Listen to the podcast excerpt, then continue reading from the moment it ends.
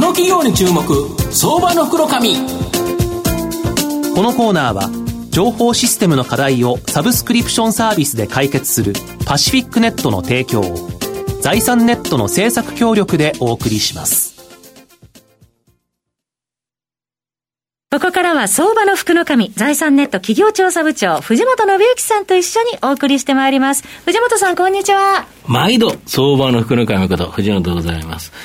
めちゃめちゃ暑いっすね。本当に。本当に8月まで、あの、ね、えっ、ー、と、梅雨だと思った瞬間から開けたら、えー、なんかこの暑さ、あの、めげるんですけど、はい、えー、元気よくですね、今日行きたいなというふうに思います。ます今日ご紹介させていただきますのが、証券コード9878、東証2部上場、関戸代表取締役社長の関戸正美さんにお越しいただいてます。関戸社長、よろしくお願いします。よろしくお願いします。よろしくお願いします。赤道は2部に上場しておりまして、えっ、ー、と、東証2部に上場しまして、現在ですね、株価が352円、1単位ですね、4万円弱で買えるという形になります。東京都渋谷区の代々木にですね、本社があり、家電量販店から様々にですね、業態変化しながら、現在はですね、ブランドグッズの並行輸入等のファッション関係、こちらが主力の企業になります。コスメティックや中国人人材のですね、人材消化、派遣業務、これにですね、今新規事業として注力しているという形になります。あの、関社長、御社は家電量販店からスタートして、はい、時代の流れに合わせてですね、さまざまに業態変遷し続けている企業という形なんですけど、はい、やっぱりこれ時代の流れに乗っていくんですか？そうですね。えっと、まずあの、うん、家電からですね、ホームセンターに、あの進出したあのき,、きっかけがですね、うん、えー、私の父が創業者なんですが、はい、えー、1978年に、うん、えーアメリカ流通視察ツアーに行って、はい、あのホームセンター、はい、えー、を見学している時に、はいはい、そうですね。でかい、えー、そうです。で、まあ、個人周りと大きなホームセンターの中に家電の売り場があって、うん、何坪ぐらいですか？と聞いたら、うん、300坪ということで、当時は個人周りとしても300坪あったと。当時はあの大店法の規制があったんで、うんうん、150坪以上の店っていうのは、うん、あのえー、弊社は行ってもなかったもんで。要は大体150ぐらいまでの店ばっかりだったと。えー、で、基本、うん、えー、まあ、あのアメリカの流通は、うん、日本の流通はアメリカの流通の10年後を追っかけてるということで、うん、10年後には、あのホームセンターの中の一業種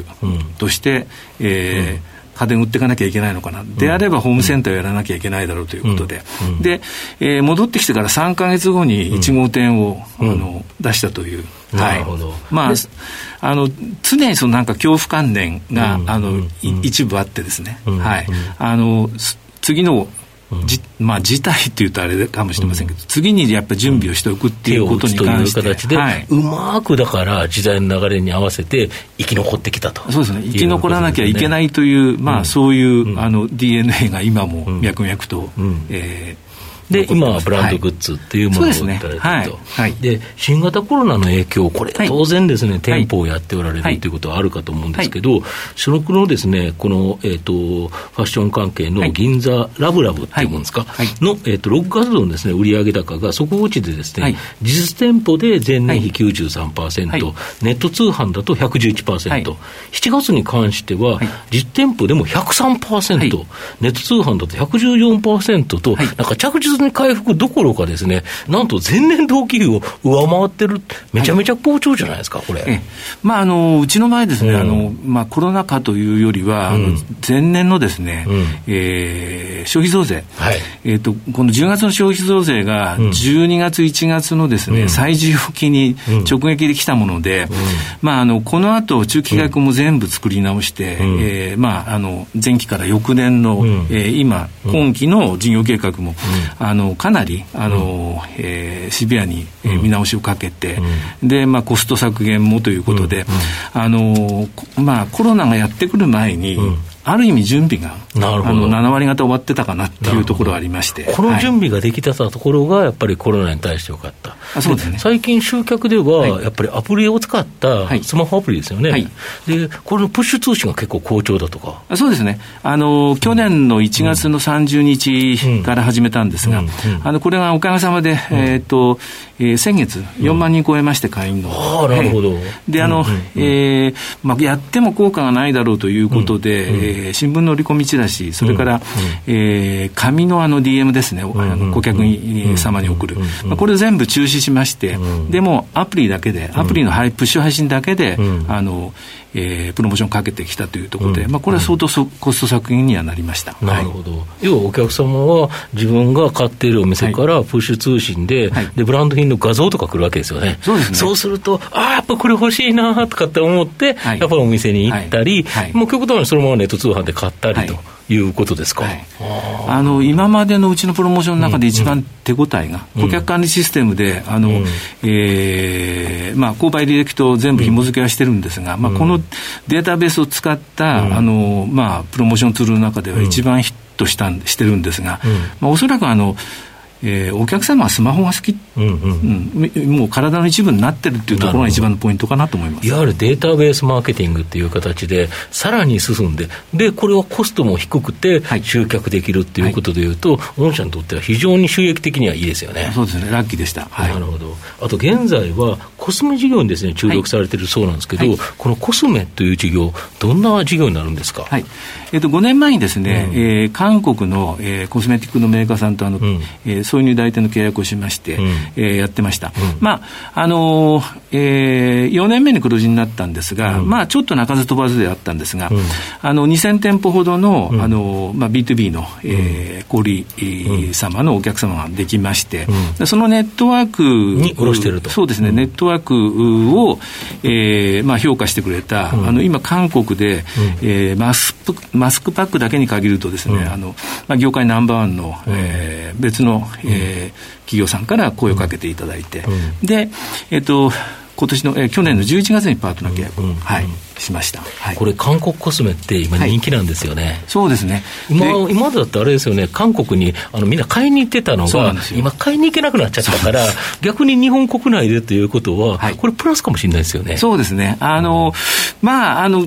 早く渡航規制が解ければ、それはそれであのいろいろまた別のメリットもありますし、えあると思うんですが、あのそれはあのマイナスには決してあの今回の部分ではなってないというところは確かにある、それからもう一つやはりあの、えー、このコロナの中でも、うん、えー、ローカル中心に売り上げが落ちないっていうところがありましたんで、うん、そ底堅さ、まあ、不況に強いのかなという、はい。あと5月27日に日にですね、御社はこの新幹線教育グループという中国の会社さん、はい、中国人の人材紹介、人材派遣を目的とした合弁会社を設立してるんですけど、このビジネスの狙いとですね、まあ、今後、どのようになっているか、ちょっとコロナの影響もあるかと思うんですが。はい、はい、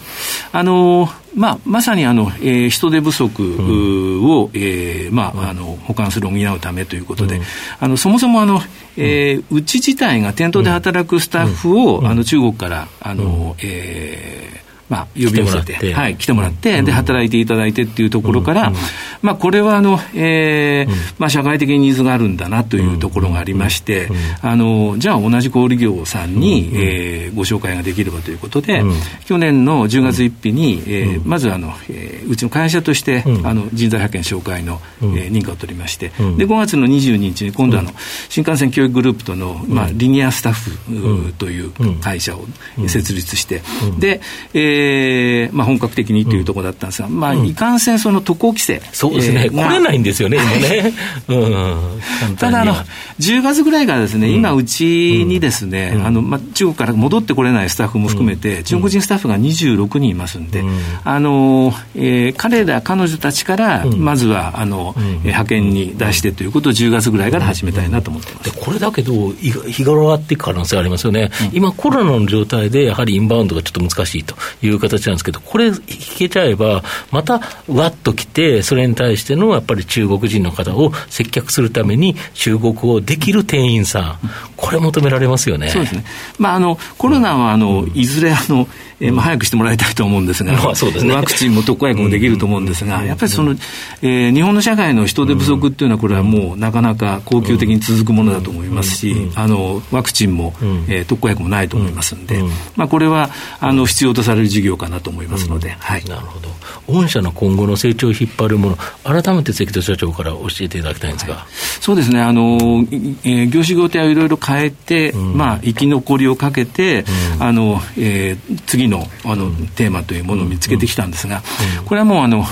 私自身、その詳細があるどうのこうのとかっていうことじゃなくて、やっぱりあの、えー、儲か、何が儲かるかということより、何が必要とされるか。あの、え、あの、いつの間にかそこに視点が変わってから、あの、えー、まあ、なんとか、ビジネスが、えー、そうですね、あの、えー、次のものを、とにかく、あの、捕まえて、まあ、キャッチアップして、で、まあ、お客様に提供できるっていう、あのことがであの、えー、可能になった、まあ、でできるまあ、普通にできるようになってきたということですね、まあ、ここが一番大切なことかなと思いますんで、まあ、あの必要とされる企業ですね、えー、必要とされる。世の中として必要とされるビジネスをやるからこそ、当然、企業としても儲かるし、はい、お客様も喜ぶし、はい、で、ひいては株主様も喜んでいただけるとい。うことですよね、はい、やっぱりそれって重要ですよね、やっぱお客様ニーズないところ、無理やり売ろうとしたって、売れるわけないですもんね。いや、ずいぶんあの失敗もしてきました。なるほど。はい。東野さん、いかがでしょうか？えーまあ、あの渡航規制の話とかもちょっと出てましたけども、うん、あの来週またあの訪日外国人客数の7月のデータが出てくるんですけど、やっぱりそのいつぐらいから回復するかっていうのをある程度予測しながらその在庫管理とかっていうのをやってらっしゃるんですかね、そうですね、ただ、あのこれはラッキーだった部分もあるんですが、はい、あのいっぺんに設備投資をしなかったので、で逆に言うと、あのえー、人材派遣も人材紹介も、あのえー、厚生労働省から認可が取れれば、これあの、えー、事業として、えー、で営業所が、事業者がしっかり認められれば、あの始められるものであって、これあの、えー、初期投資がそれほどかからない、でなおかつ、えーまあ、このコロナ禍が来ることによって、あのスタートできない、逆に言えば、あのランニングコスト回ってない状態で、今、ウェイティングがかかってるので、あの逆に言えば、始まった時の準備をあの、まあ、入念にできる、まあ、そういうメリットもあると思います。まあ、最後まとめさせていただきますと、まあ、赤道という会社はですね、この時代の流れを、の企業をですね、まあ、変革し続けてきたという形になります。消費税増税、コロナショックも乗り越えですね、まあ、コスモ事業と、この中国人の人材事業、これでですね、僕は大きな成長の可能性ある企業ではないかなというふうに思います。赤道社長のですね、やはり経営手腕に期待して、まあ、中長期でですね、まあ、大きな成長、これをですね、期待したい企業という形になります。まあ、じっくりと投資したい企業だなというふうに思います。今日は証券コード9878東証2部上場赤戸代表取締役社長の赤戸正美さんにお越しいただきました。赤戸さんどうもありがとうございました。ありがとうございました。藤本さん今日もありがとうございました。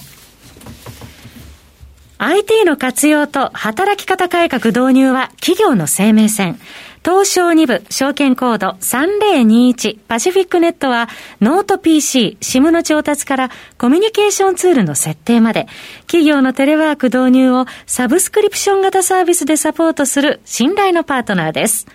取引実績1万社を超える IT サービス企業東証2部証券コード3021パシフィックネットにご注目ください。